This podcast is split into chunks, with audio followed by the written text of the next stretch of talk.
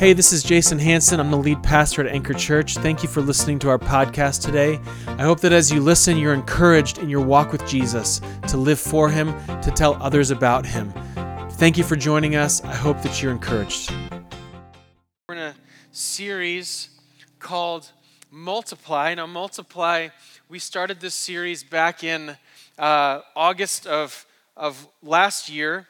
Um, and we are coming to the conclusion of it. I think we just have a couple more sermons left. We, we are eager to, to uh, press through this because we have other books of the Bible that we want to get through.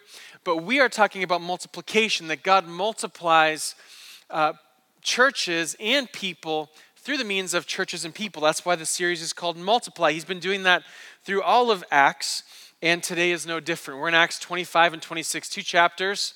Um, we're, gonna, we're not going to read the whole thing, uh, but we are going to talk about what, this uh, means for us, how we can apply this, what matters here, how we can grow in this text. One thing as I was thinking about this text and I was thinking about how to how to help us understand it is, is this phrase came to mind.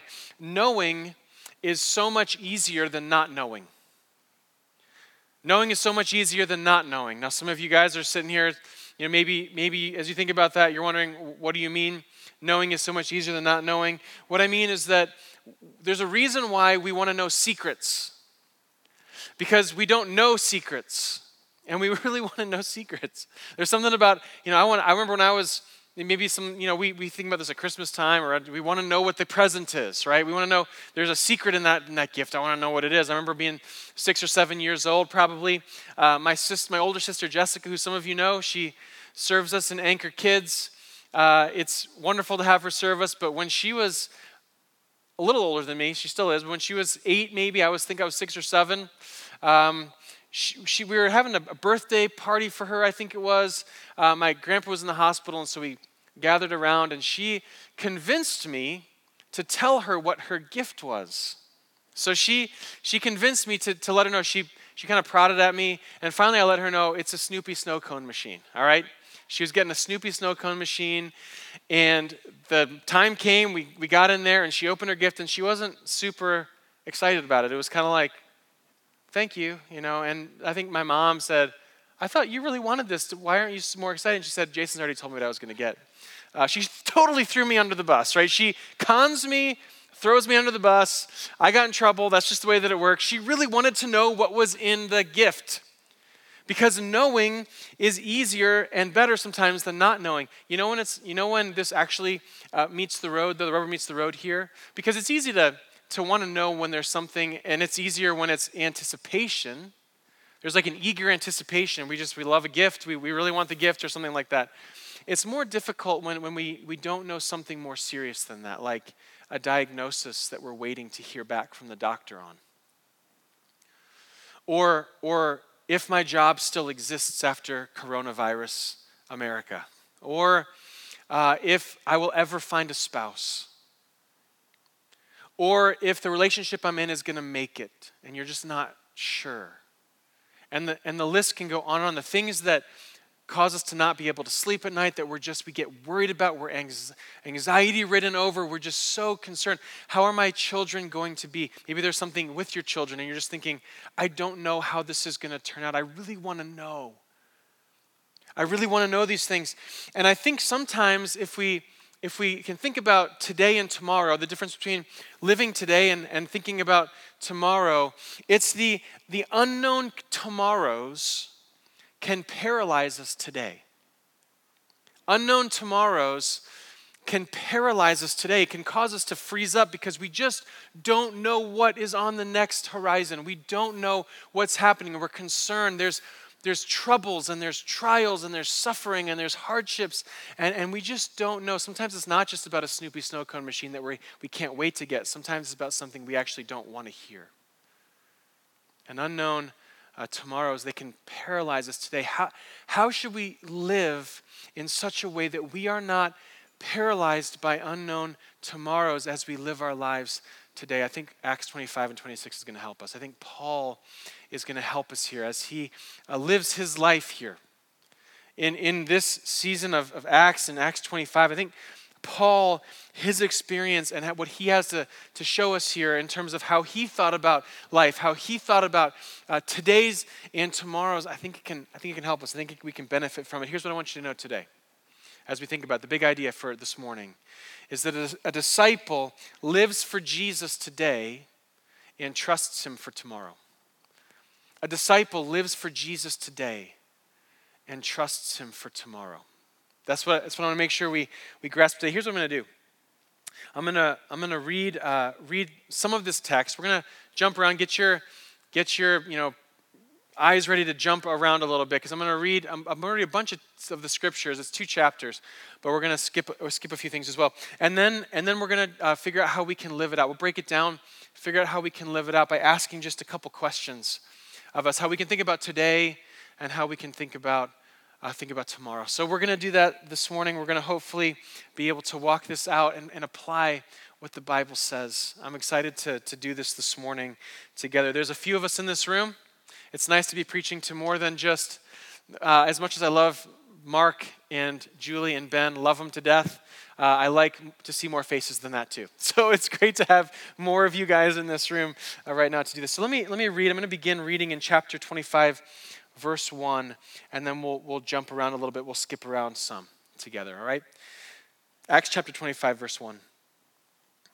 Now, if you remember, before I start this, that was a, was a false start. Before I start this, Paul has been in prison now for a couple years. He's uh, Felix, who was the who was the man here in charge of, of civic duty with the Jewish people in Judea and finances uh, here has Paul here, and he's really keeping Paul here because of a, of a political move. It's a, it's a move that's going to benefit him. He doesn't want unrest with the Jewish people, it's going to benefit him politically. And so he's going to leave him, he's left him here. He's left him here. Sometimes we can feel like this too. You know, sometimes a reputation matters to some people more than uh, what's right. And here Felix has this, uh, he's this thing going on where he just, his reputation, and, and he doesn't want uprising, and so he just leaves Paul in prison. And here's what we read in chapter 25, verse 1. Now, three days after Festus had arrived in the province, Festus took over for Felix. He went up to Jerusalem from Caesarea, and the chief priests and the principal men of the, Jew, of the Jews laid out their case against Paul. And they urged him asking as a favor against Paul that he summon him to Jerusalem because they were planning to, an ambush to kill him on the way. So they, they were saying, hey, listen, you really want to do us a favor, Festus? Why don't you just send him to Jerusalem? We'll take him out, no problem. This is what the Jewish people were wanting to do to Paul. Festus replied that Paul was being kept at Caesarea and that he himself intended to go there shortly. Notice he doesn't say, no thanks. He's like, no, I'll go see what happens. So, so, said he, let the men of authority among you go down with me, and if there is anything wrong with the man, let them bring charges against him. After he stayed among them not more than eight or ten days, he went down to Caesarea. And the next day he took his seat on the tribunal and ordered Paul to be brought. And when he had arrived, the Jews who had come down from Jerusalem stood around him, bringing many and serious charges against him that they could not prove. Paul argued in his defense Neither against the law or the Jews, nor against the temple, nor against Caesar have I committed any offense. I haven't offended anybody here. But Festus, wishing to do the Jews a favor, said to Paul, Do you wish to go up to Jerusalem? Ah, there it is. All right, I'm going to do you guys a favor, political move. I'm going to send him, look, I'm going to ask him to go to Jerusalem. You guys take him out on the way. We'll work together here. And now I'm in the good graces of the Jewish people that I have to deal with civically and financially. Do you wish uh, to go up to Jerusalem? He asked, and there be tried on these charges before me. But Paul said, I am standing before Caesar's tribunal, where I ought to be tried. To the Jews I have done no wrong, as you yourselves know very well. If then I am a wrongdoer and have committed anything for which I deserve to die, I do not seek to escape death. But if there is nothing to the charges against me, no one can, can give me up to them. I appeal to Caesar. Then Festus, when he had conferred with his council, answered, To Caesar you have appealed, to Caesar you shall go. He's heading to Rome. He's going to have to go before Caesar. Now, when some days had passed, Agrippa the king and Bernice arrived at Caesarea and greeted Festus. Do me a favor, just skip down to verse 22.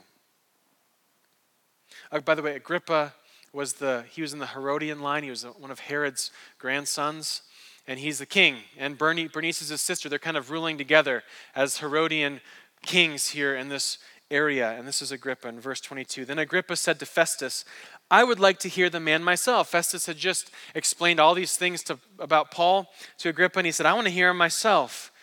Tomorrow, said he, you will hear him. So the next day, Agrippa and Bernice came with great pomp, and they entered the audience hall with the military tribunes and the prominent men of the city. Then, at the command of Festus, Paul was brought in. So here's Paul just talked to Festus, now he's talking to Agrippa. And Festus said, King Agrippa, and all who are present with us, you see this man about whom the whole Jewish people petitioned me, both in Jerusalem and here, shouting that he ought not to live any longer. But I have found that he had done nothing deserving death. And as he himself appealed to the emperor, I decided to go ahead and send him. But I have nothing definite to write to my Lord about him. Therefore, I have brought him before you all, and especially before you, King Agrippa so that after we have examined him, I may have something to write, for it seems to me unreasonable in sending a prisoner not to indicate the charges against him. And so Agrippa said to Paul, You have permission to speak for yourself. Then Paul stretched out his hand and he made his defense. Now, flip, flip over to, to chapter 26 in the end, go down to verse 21, and we're just going to read the rest of it here. Paul makes a defense. He tells everything that happened to him, that he is preaching the gospel of Jesus Christ to the Jewish people and to the Gentiles, and he wishes them to be saved. And we read here in verse, uh, verse 21. Let me find it here. I don't have my glasses on. For the reason the Jews seized me in the temple and tried to kill me, for this reason, because I was trying to preach to the Gentiles. To this day, I have, to, I have had the help that comes from God, and so I stand here testifying both to small and great, saying nothing but what the prophets and Moses said would come to pass that the Christ must suffer, and that by being the first to rise from the dead, he would proclaim light both to our people and to the Gentiles. And as he was saying these things in his defense, Festus said with a loud voice, Paul, you are out of your mind. Your great learning is driving you out of your mind.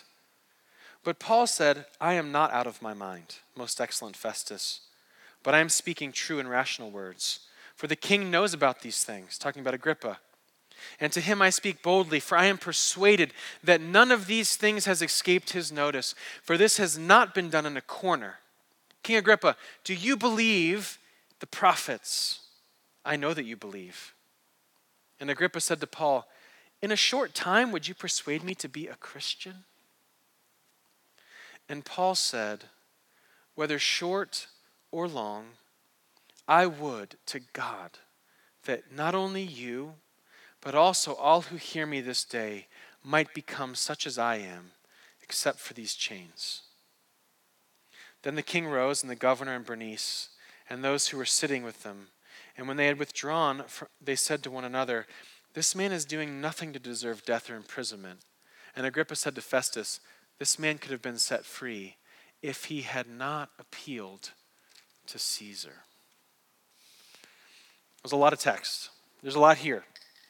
I didn't want to read it all. It was just a, a small portion of it. There, there's really two things that I want you to grasp from this in terms of as we understand trusting the Lord for today and then, uh, I mean, sorry, living for Him today and trusting Him tomorrow. The first is this Paul's daily mission is that all know Christ. I want you to notice Festus he had heard about Jesus. I didn't read it, but there's a section where he says, and he's talking about something about the Jewish people and this man, Jesus, who rose from the dead. Festus had heard, and he tells Festus even later, and now he's talking about uh, to Agrippa. We read it right here where he preached the gospel to, he wanted, he wanted Agrippa here in this meeting to know Christ. And it seems like the, everybody knows this is Paul's message. I mean, the Jewish people, they were looking to kill Paul because he kept talking about Jesus. He kept talking about Jesus and how he wanted the, the Gentiles to know Jesus and how the Jews needed to understand who Jesus was. Listen, Paul's mission was to, to have people, everybody he interacted with, know Jesus. It was to look at Silas and Timothy and to disciple them as Christians to know Jesus deeper. It was to go to Agrippa and Festus and the Jewish leaders and to tell them about Jesus Christ because he wanted them to know. It was his daily mission that all would know Christ. This is Paul's mission, his daily mission is that everyone would know Jesus. Paul is living for Jesus today. Paul is living for Jesus every day. It is the most important thing to him. You know, uh, you know that we, we often um, talk about the things that we, that we uh, love the most. As a matter of fact, I think we could say this, and I think it'd be true. We will talk the most about what we care about the most. We're going we're going to talk the most about what we care about the most. Think about your life. What do you talk about the most? We will talk about the most what we care about the most. Remember when Tiffany and I were new uh, parents? We were trying to get into rhythms of having date nights regularly, even though we had kids. So we were trying to find babysitters, which was new to us and is brutal. Like to try and line up babysitters, that's a really hard thing to do. It's almost a second job, actually, for you know for some of us. But we but we were starting to go on these dates, and we had to make a rule at some point that we, we was a no kid discussion zone on our dates because we would talk about the kids all the time. We would just, you guys know, some of you guys have kids, like you wind up talking about your kids all the time. And we thought we actually need to spend intentional time not talking about the children, though we love them. But we talked about them because we, that was all of our life at that point. Our whole life was children. It was diapers and making sure they didn't die. Like that was what we were trying to do all the time, right? We were, that, was, that was our mission. And so we talk about them all the time. We said on our dates, let's make this a no kid discussion zone because we need to work on us. I want to make sure we don't lose us. So we want to make sure that we, we don't lose that. And so we had to make that a discussion point. Listen, what do you talk about the most? In that moment, we, we cared the most about our children, making sure that they were living. What do you talk about the most? Because I think if we look at Paul, the reason Paul talks about Jesus the most is because he cares about Jesus the most. And I think that, I think that as people heard him, they, they got that. He wanted Jesus' name to be lifted up so high. It was his mission. Every day Paul woke up, he thought, I need to tell someone about Jesus. I need to, I need to make sure they know That was his daily mission, but he also had a daily trust. Paul's daily trust was that God was working out tomorrow. Not that God was working out tomorrow, but that God was working out the situations of tomorrow, that God knew he wasn't lifting weights, he knew about tomorrow. God, Paul trusted in the moment that tomorrow God knew what was going to happen. God knew what a diagnosis was. God knew what was going to take, take place here. God knew about the relationship that was going to happen or not happen. In Paul's case, God knew what was going to happen to him when he got to Rome. As a matter of fact, if you, if you think back, this is not too long ago, in chapter 23, verse 11, you can skip, flip there just to make sure I'm not lying to you. God tells Paul that he is going to go to Rome. Listen, you're going to be in Rome, so don't worry about this here. I'm going to make sure you, you're going to testify about me in Rome like you did in Jerusalem. Which I think is one of the reasons why he appeals to Caesar. Look, what do I have to lose? I mean, I'm going to be in Rome anyway. Might as well appeal to Caesar. But then we, we, we read here at the end of this text.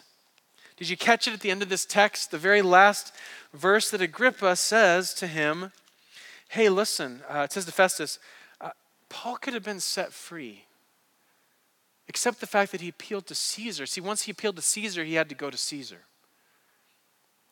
But man, if Paul hadn't appealed to Caesar, then he wouldn't have had to go. Man, this is all Paul's fault. If Paul hadn't done something so stupid as to appeal to Caesar, then he never would have actually been in this situation. He would have been free to go share the gospel more in Jerusalem and to tell everybody about him here. Now he's still in prison. This is bad. We can actually look at this and think Paul messed up. Paul, Paul messed this up here. This wasn't the way that it could have gone. It could have gone totally differently if Paul had made just one different decision. Then he wouldn't have been he wouldn't have been in this situation. It would have been over. And we, I think, miss the irony. Because the irony here is that Paul did appeal to Caesar, which is where God wants him, which is why he's going and still in chains. See, I think sometimes, church, we can think about decisions we make in life that are not moral decisions. Look, we know for a fact that murder is a moral command of the Lord. You shall not murder. So we know that that's not God's will for us. We know that that's not how we should walk. But I think sometimes we think about other decisions that we make, like should I appeal to Caesar? Should I not appeal to, appeal to Caesar? We make uh, decisions like this, and we think if we make the wrong one, it's like we're playing Jenga. Like I'm gonna, I'm gonna see is this the right decision? I, I don't know. I'm I'm gonna push the thing out and pull it, and all of a sudden the Jenga pieces crumble, and we just blew our lives. Like somehow we just thwarted all of God's plans. Man, if I just had made a different decision, God's plans wouldn't have been ruined for me, and now my life is a disaster and a wreck. Let me just let you into something right here. You cannot thwart God's plans for you. I've heard someone say, life is not like our relationship with the Lord and how we live life is not like God puts us in a maze and says, Good luck. I hope you don't turn right when you're supposed to turn left because if you turn right, then you're going to be at a dead end and then you're, I can't work in your life. Listen, God knows your life. God's ordained your tomorrows. Decisions we make, they, they, do, they do impact, but God uses all those. God actually directs our steps. We read in the scriptures. God's on the move in our lives, God's working in our lives. We cannot thwart God's sovereign, overarching plan for us. We make decisions with wisdom the best that we can in community with the scriptures, and then we trust the Lord as we walk forward. We don't want the tomorrows and the, the, thoughts about tomorrows to paralyze us today because Paul's mission today was look, I don't know. I'm here before these guys. I'm going to preach the gospel to them, and I'm going to appeal to Caesar. And it doesn't matter that Agrippa says, hey, if he hadn't appealed to Caesar, then we could have just let him free. It doesn't matter. And you know what? It didn't matter to Paul either. Paul didn't care. Paul knew that God was moving him and working in him. Paul's just living today for the sake of his Savior, Jesus Christ. Trusting God for tomorrow. Trusting God's going to work all those things out. Look, we don't feel that because we live in today, right? If we, if we had the ability to step back and look at tomorrow and look, look a year from now, and see what God was going to ultimately do through this painful situation and through this life situation, I think it'd be easier because we'd be able to look and say, well, I know at the end of the day, man, this really, I know God's going to do this in me, so I'm going to go through this, and I have a lot of faith. Listen, we can still live like that. You know why? Because either we don't know what tomorrow is, God knows. And it comes down to whether we trust Him or not. Who do you trust? Trust yourself? Or do you trust Him? Listen, Paul lived today for the sake of Christ, and he trusted that He, God, had tomorrow taken care of. A disciple lives for Jesus today and trusts Him for tomorrow.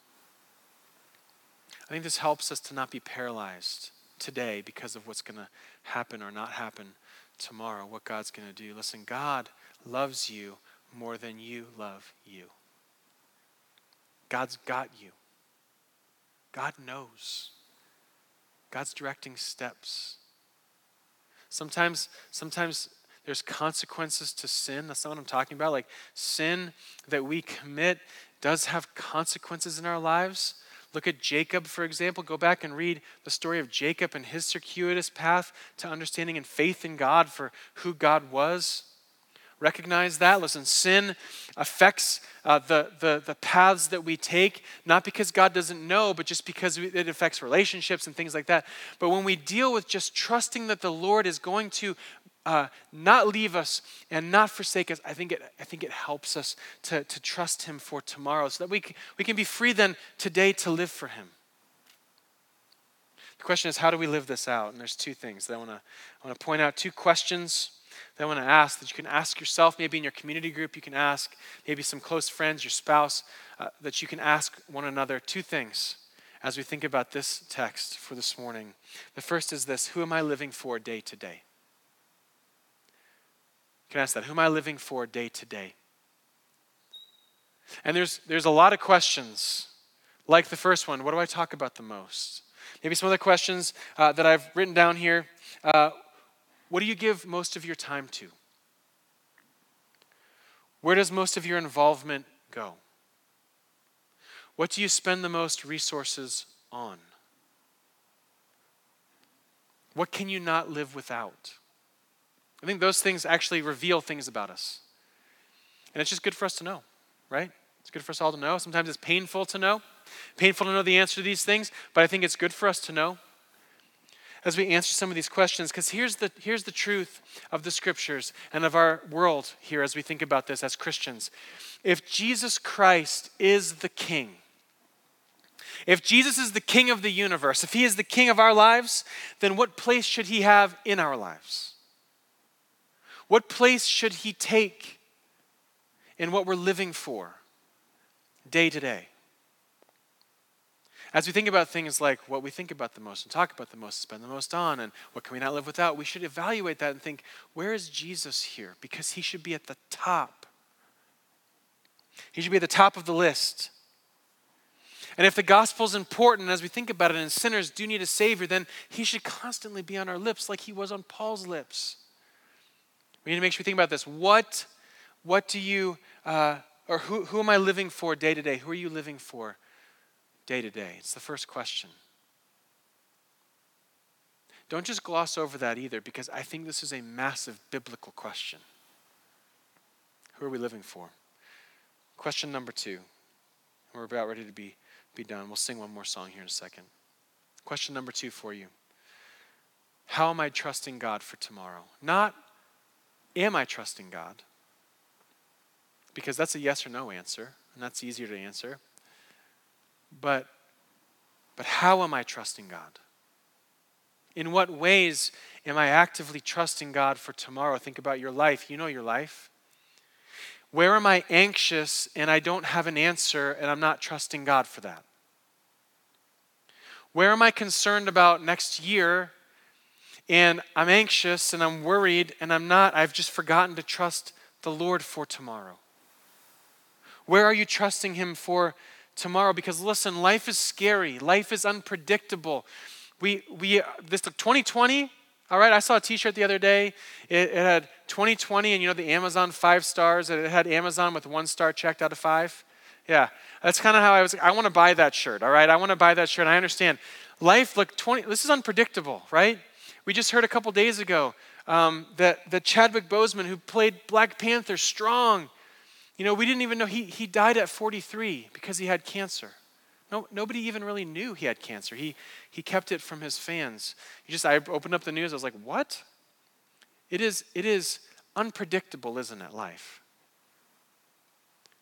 Where are you trusting God for tomorrow? How are you trusting God for tomorrow? One of our one of the things we don't talk about often, we were going to, we're going to probably do a, a teaching on this, but we, we have things called called measures. Just how do we measure our our growth as Christians and, and living out our values and how do we measure these things. And one of the measures that we, we have is that we want to be those that are following and not just drifting.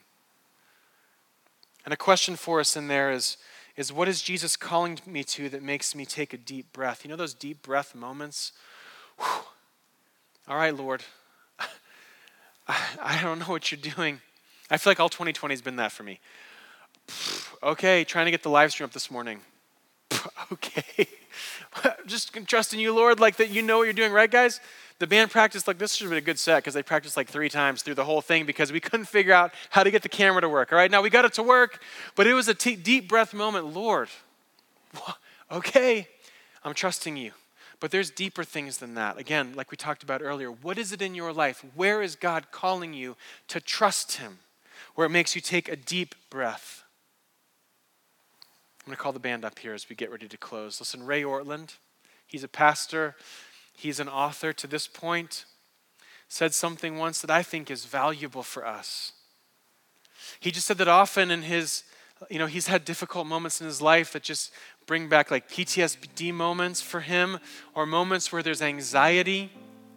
And he mentioned that he, he actually prays uh, reminders to God to not uh, forsake his promises. Lord, you promised to never leave me, and I'm going to hold you to it. Lord, you promised that you would be good to me, and I'm holding you to it. Lord, don't go back on your promises. Look, I'm trusting you. Lord, don't go back on your promises. I'm holding you to them. You made the promises, you're faithful. I'm holding you to this promise. You'll never leave me, and I think we can do the same. Where are you trusting God for tomorrow? Listen, a disciple lives for Jesus today and trusts Him for tomorrow. church, we, we live in a bunch of todays and tomorrows. Today is today, tomorrow will be today, tomorrow. Does that even make sense? We, tomorrow, we will have, we'll start over again. We'll wake up in the morning, forgiven of our sins, living our lives for Jesus Christ. Tuesday, we'll wake up still forgiven of our sins. That has not changed. Our Savior still reigns. It doesn't matter who the president is. It doesn't matter if we have to wear masks. It doesn't matter if we have COVID or we don't have COVID or we're concerned about it or we're not concerned about it. Those things don't matter. We live wisely in this life, but and we and we do the things that we need to do as as uh, civilians in this life. But ultimately, our trust is not in whether or not these things exist or who's running the country or what's going on in other parts of the world. Our trust is in Jesus Christ, the King and we have him as our trust and our hope. He is sovereign over everything, and we can trust him. Let's sing one more song together.